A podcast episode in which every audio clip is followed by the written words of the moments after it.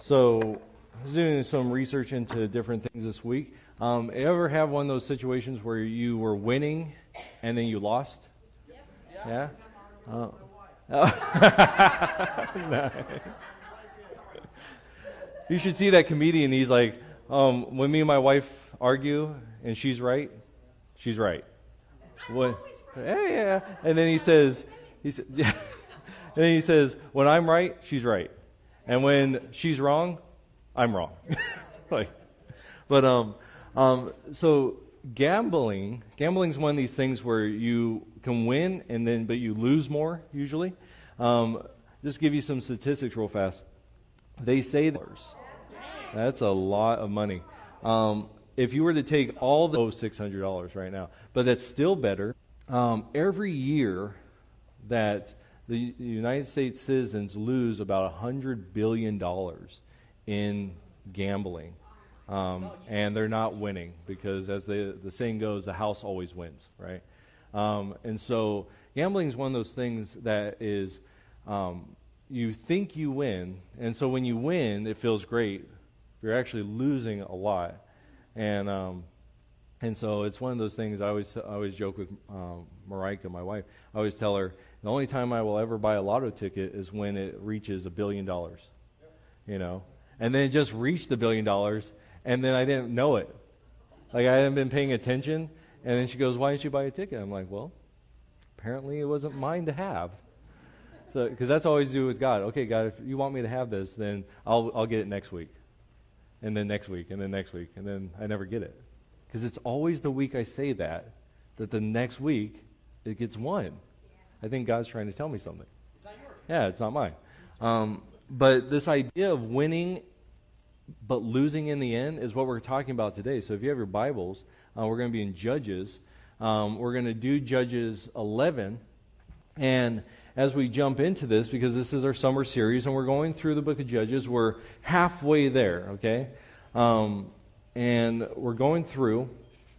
And we've talked about these three themes. And I told you last week that you only get one more week of knowing all three themes, and then we're going to have a test. Okay? So you're going to have a test next week on what the three themes are.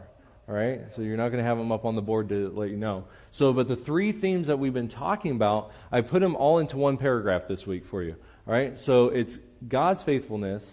Now, I got to tell you a real fact, just a, a side note. You see how it's bold, God's faithfulness, but it's a black line underneath? That's because of that dumb computer up there is that should be a white line. Right. So but it's God's faithfulness in the face of humanity's unfaithfulness, right? We've talked about that, that when humanity is unfaithful, God is still faithful. This is the th- overarching theme of Scripture, and it is condensed into the Judges because what Judges is, is it takes the whole of Scripture, of what God's doing, and shows us how that plays out within about four to five hundred years of Israel's um, history.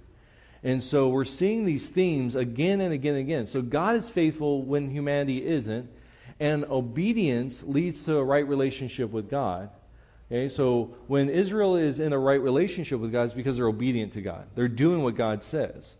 And in fact, today we're going to see a lot of disobedience that happens to what God had already said. And so obedience leads to a right relationship with God, whereas disobedience leads to turmoil in our, all of our relationships. So it doesn't matter if it's a personal relationship, it doesn't matter if it's me with myself, it doesn't matter if it's me with God, it doesn't matter if it's me with my family, it doesn't matter us as a society. Disobedience leads to turmoil. That's just the way it is. Okay? And so we have these three themes that we keep seeing again and again and again in Judges. And what we keep seeing is it gets worse and worse and worse. And so when we see humanity unfaithful, God's faithfulness peaks. Like it goes up. But their unfaithfulness gets worse and worse and worse. Just like their disobedience gets worse and worse and worse. And so in Judges, we talked about this since the very first um, week, that it's not a cycle in the sense of they're good with God, they sin, and then they get back with God. That's not how this Judges works. It's they're good with God, they cry out to God, but they're further from God the next time they get into a sinful situation. So they're moving rather than a, in a cycle, they're moving in a downward spiral like a like a um, a whirlpool. Okay? So that's what we've been talking about. Those are the overarching themes, all right, of Judges. And if you get those and understand those, you're good. Like you understand Judges, all right? But what we've been talking about for the last several weeks, now that we're looking more microscopic here, is we've been talking about Gideon's story and the ramifications from that story. And so from Gideon's story, we have um, this, right? Or do we not have it up there? Yeah. There should be another. There's not. Okay, I messed up.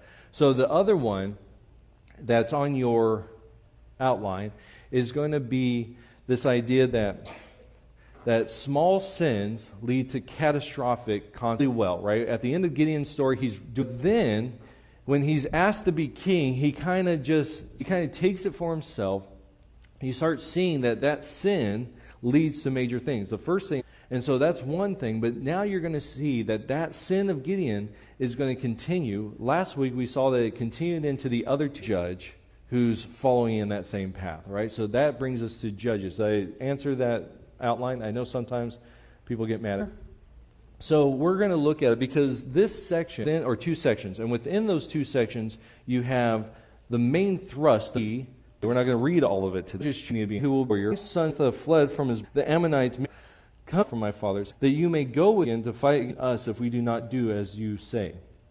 Lord at Mizpah. It's interesting here the Jordan, so who is dealing most likely with and you start seeing Jair trying to make for himself the, this kingdom. And the thing we just read, there's just ungodliness everywhere in this, in this text, right? Every, so I just want to walk this section or the third part of this section. First one, it starts right there. They're saying is that word head that will lead us will make to be the next judge. Of calling up judges that we'll see. Jephthah is not called by God. And so from the get go, so there's number one. The second thing, so he's taking his marriage vows and just chuck for bad situations. You know, have you ever felt like, man, born into this family? I didn't want to be born into that situation. But the one good thing about what it's set up to where it's from this man um, the people have any inheritance. That's that reading between the lines. That's them out. So again, until the next one, it's an opportunity to make a life for him, and it's the same language as a mighty man of valor. That's the same language, a warrior guy, worthless men. That's the same language and paid for worthless men. Jephthah is surrounding himself with worthless men. And that word worthless means morally corrupt. So, what's that tell us about Jephthah? What he can gain out of it. In fact, the idea here is that he is an outlaw, a well known outlaw, a very vicious outlaw, but he is a morally corrupt person. And so you now you have this thing, and this is where that point comes from. We can either be we can either blame society for our actions that say, well, this is why I'm the way I am, or we can take responsibility for our actions. And so we go to the next part, number five. That they go to him, read their vow. Their, we want you to be a commander. Basically, we don't want you to be the king. We want you to be away from their vow. They're breaking their vow already. And that guy was a nut job right? He was evil. He did horrible things. I could see them going, you know, we don't want that situation. We have another morally corrupt guy here. We don't want him to be king. So he tells them, no, I don't want that. They reiterate. They say, okay, well, how about this? We will make you head over Gilead. Back to their original vow. And what does he respond with? No. Yes. He takes, he takes him up on that. And so that's our sixth one. We can see that Jephthah wasn't out for the interests of his people. Because if he was, he would say, you know what, I'm, I'm going to fight this.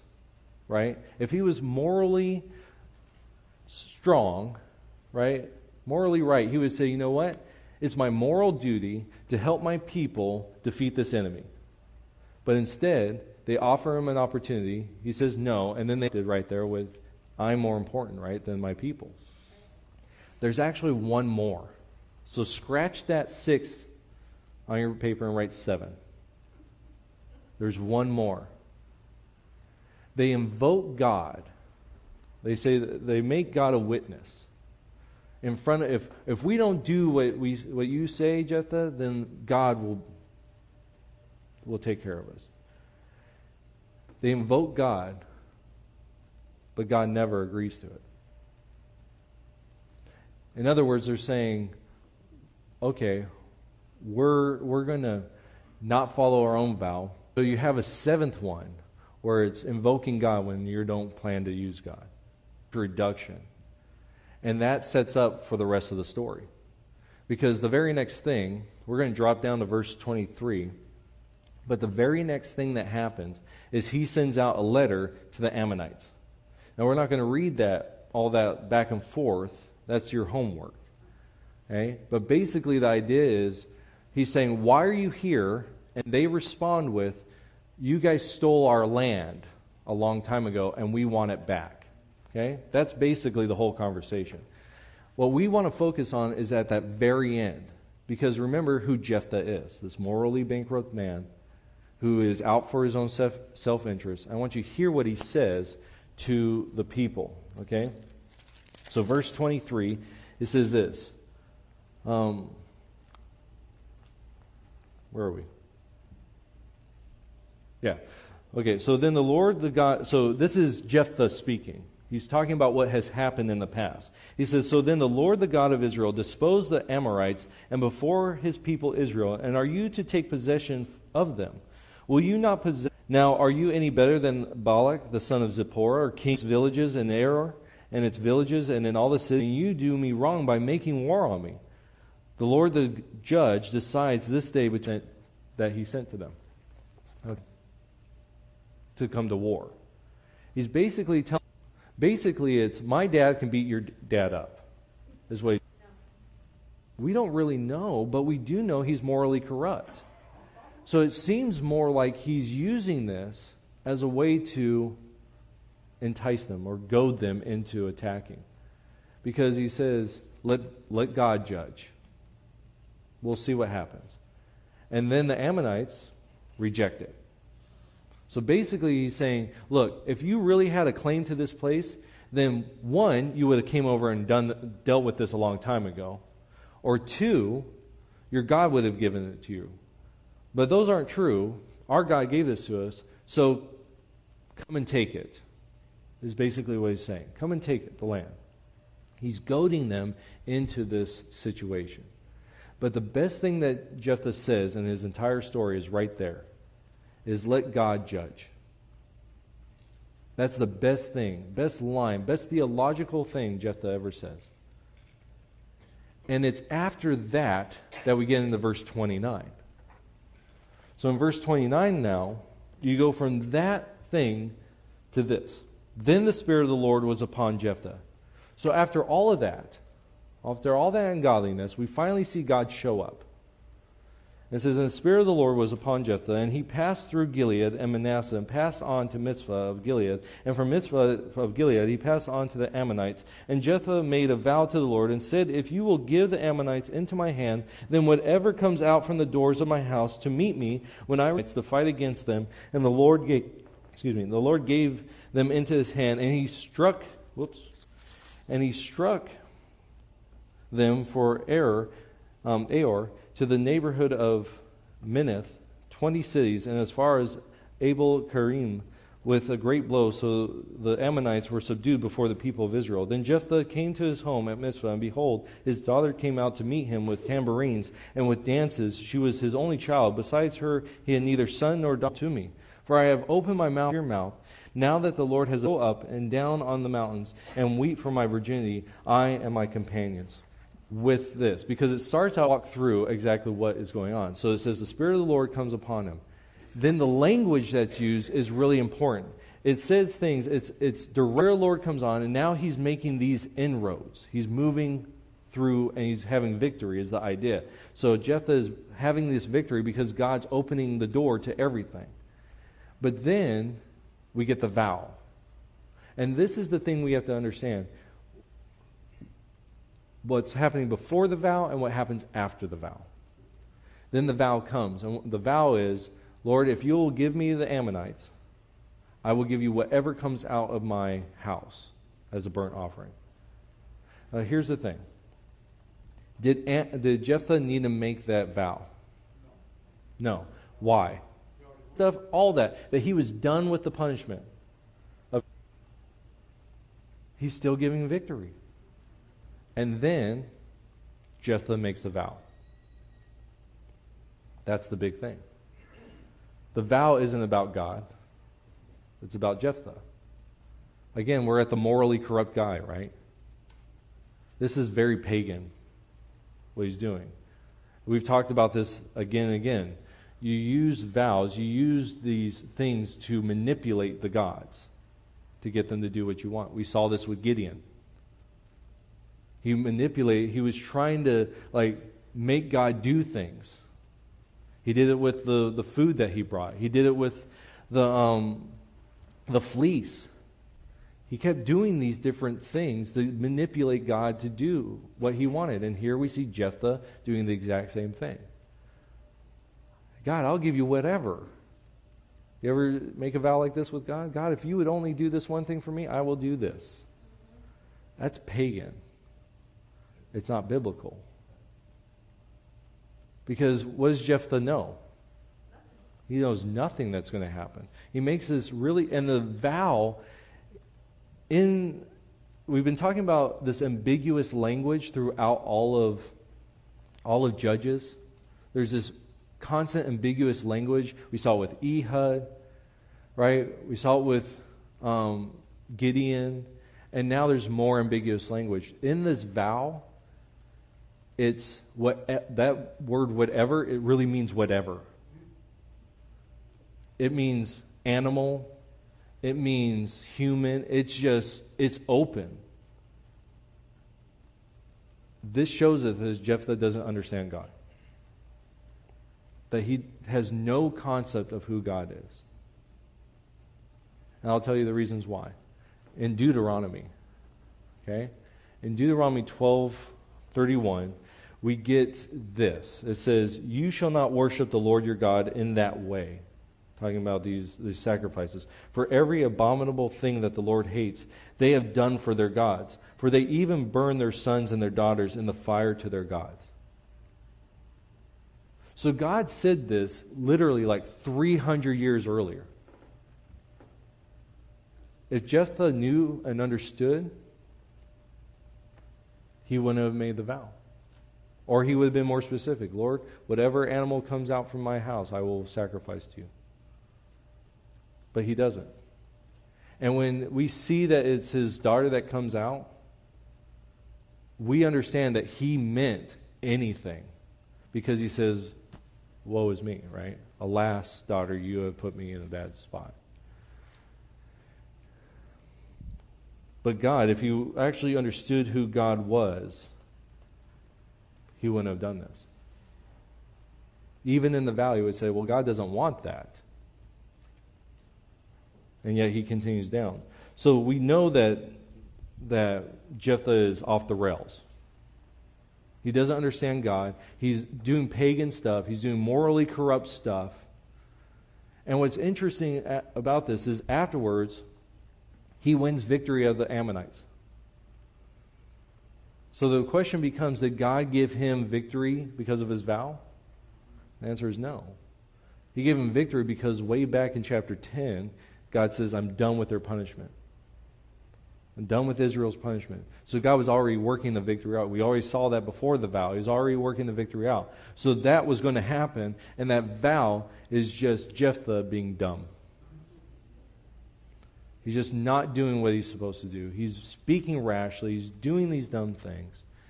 And the second, the person has no responsibility in this.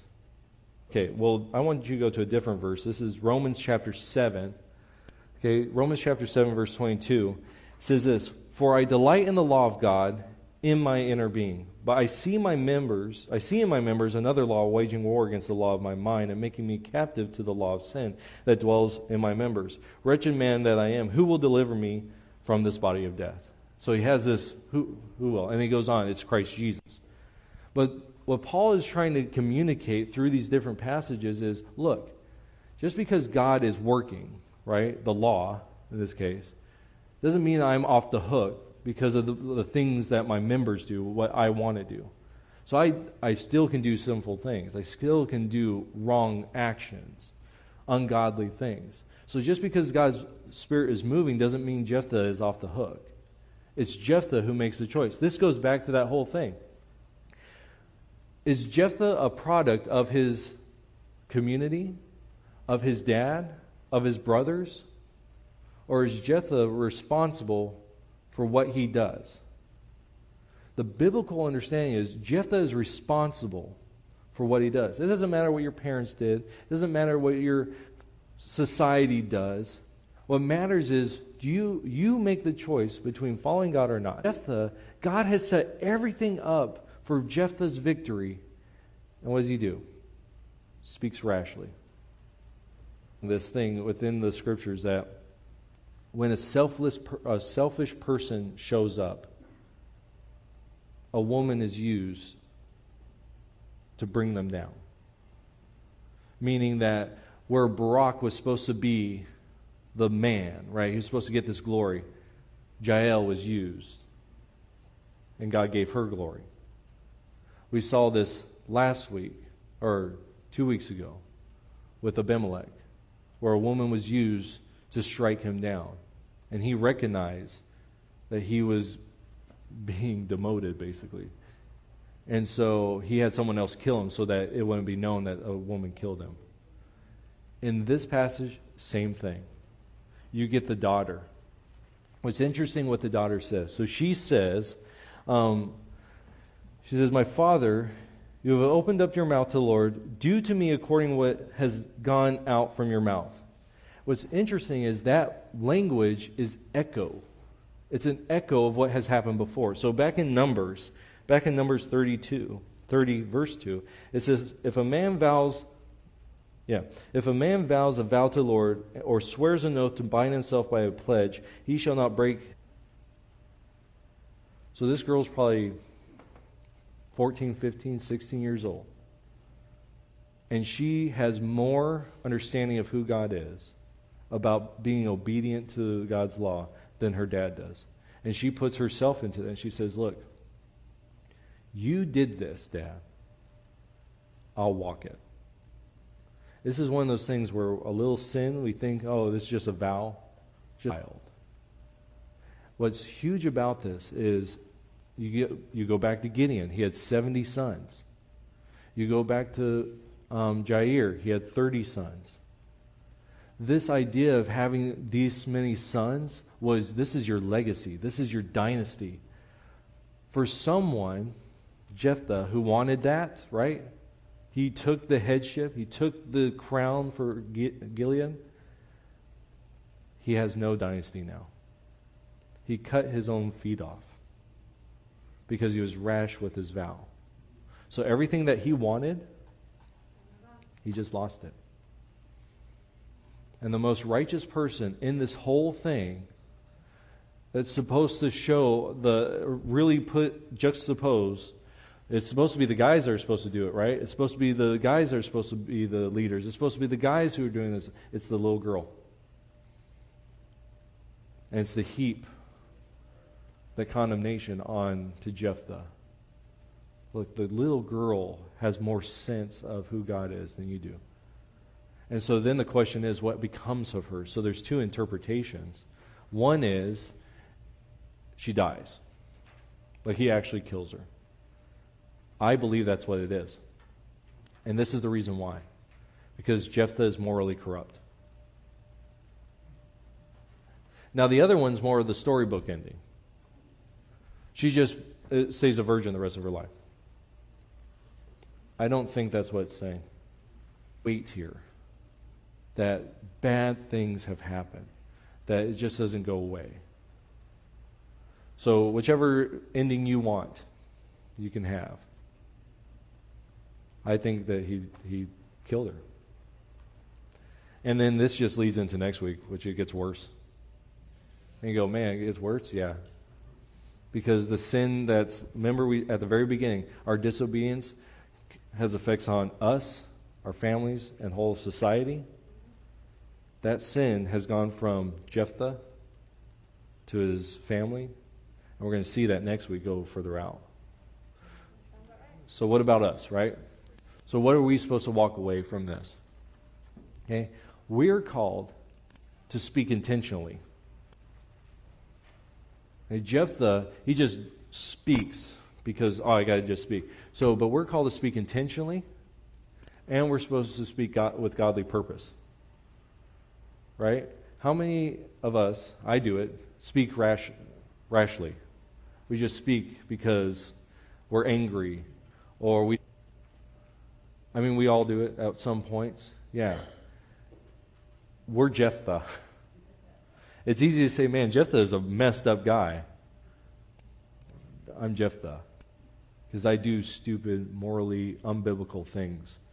And that's not what God has called me to. Instead, God has called me to other things. So I'm going to give you three verses here. First one is Ecclesiastes.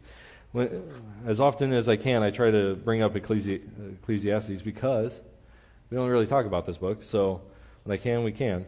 It says, Be not rash with your mouth, not let your heart be hasty to utter a word before God. For God is in heaven and you are on earth. Therefore, let your words be few. A lot of the problems we run into in our, all of our society would probably be fixed if we just shut up. If we just took a second and said, maybe I shouldn't talk in this situation. A lot of hurts, a lot of bad blood, all happens because we were rash with our mouth. We didn't think about, yeah, we didn't think about how, how could this, what I'm saying right now, affect these people.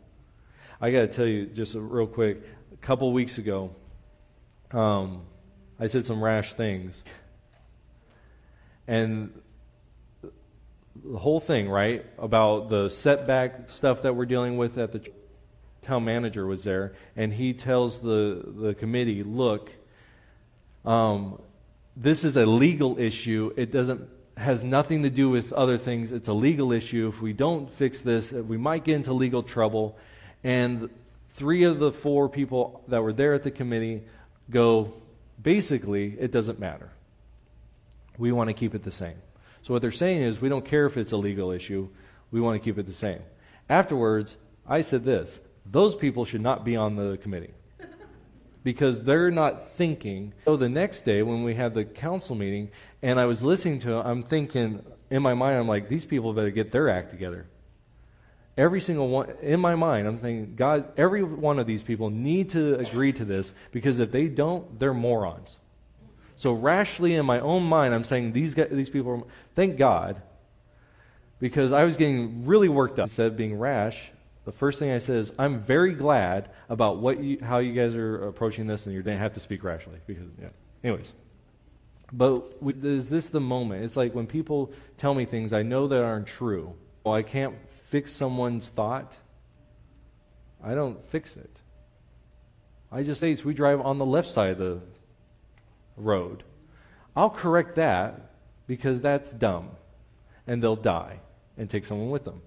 But if they're like, hey, you know what? The sky is red and it's obviously blue. Okay, I'm not going to fix that. Can't fix stupid. Okay? And so why why do I need to say things that it's going to cause a bigger issue that ah, tomorrow it won't matter? What are the things that matter into eternity? Those are the things that we should be speaking to.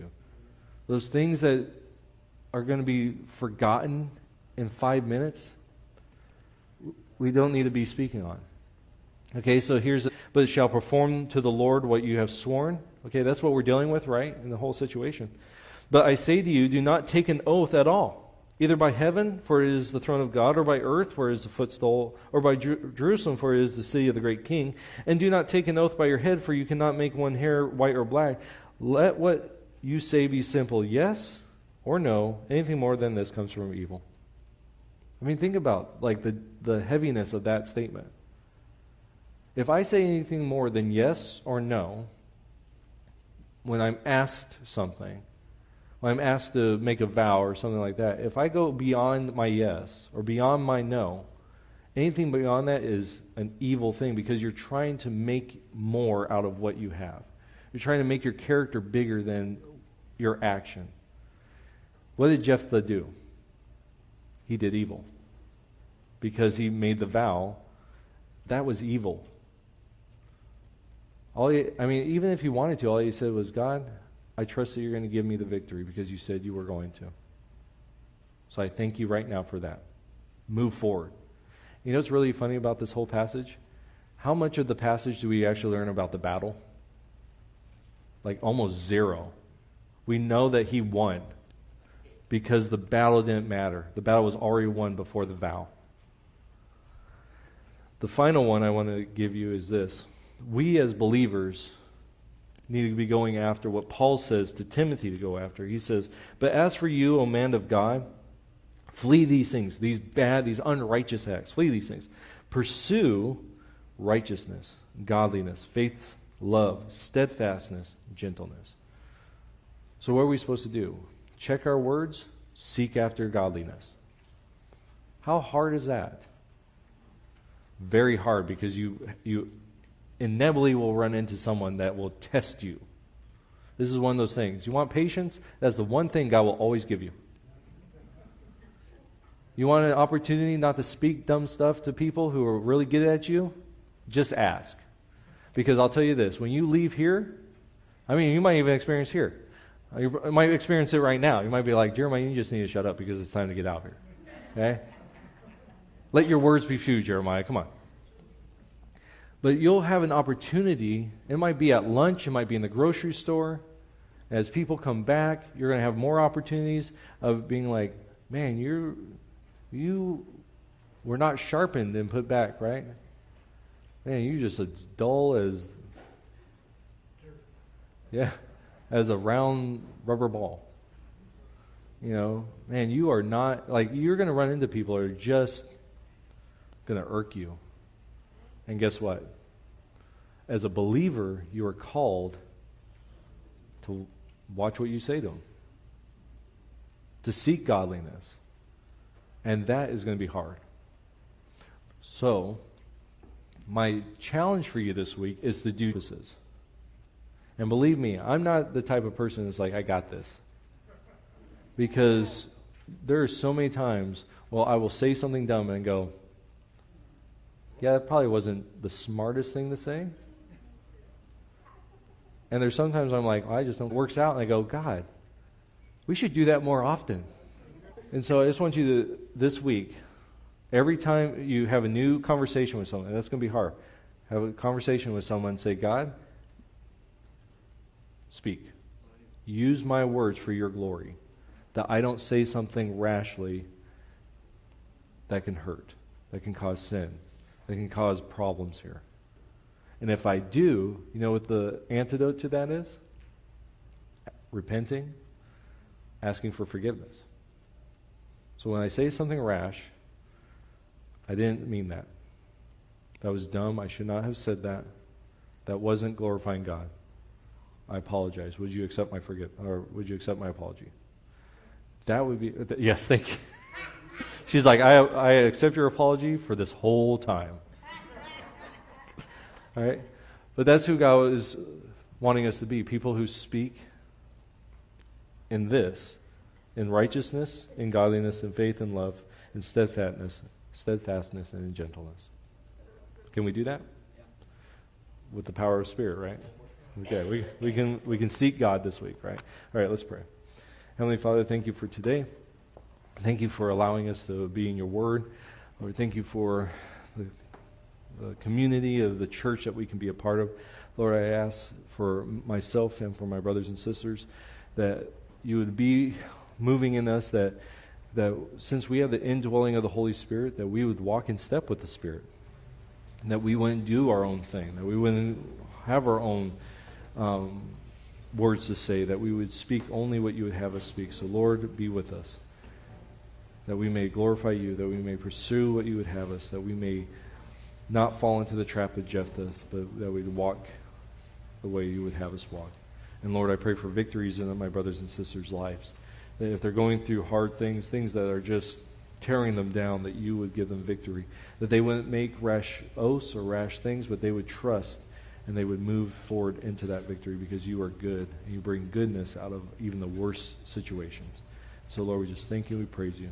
In Jesus' name, amen.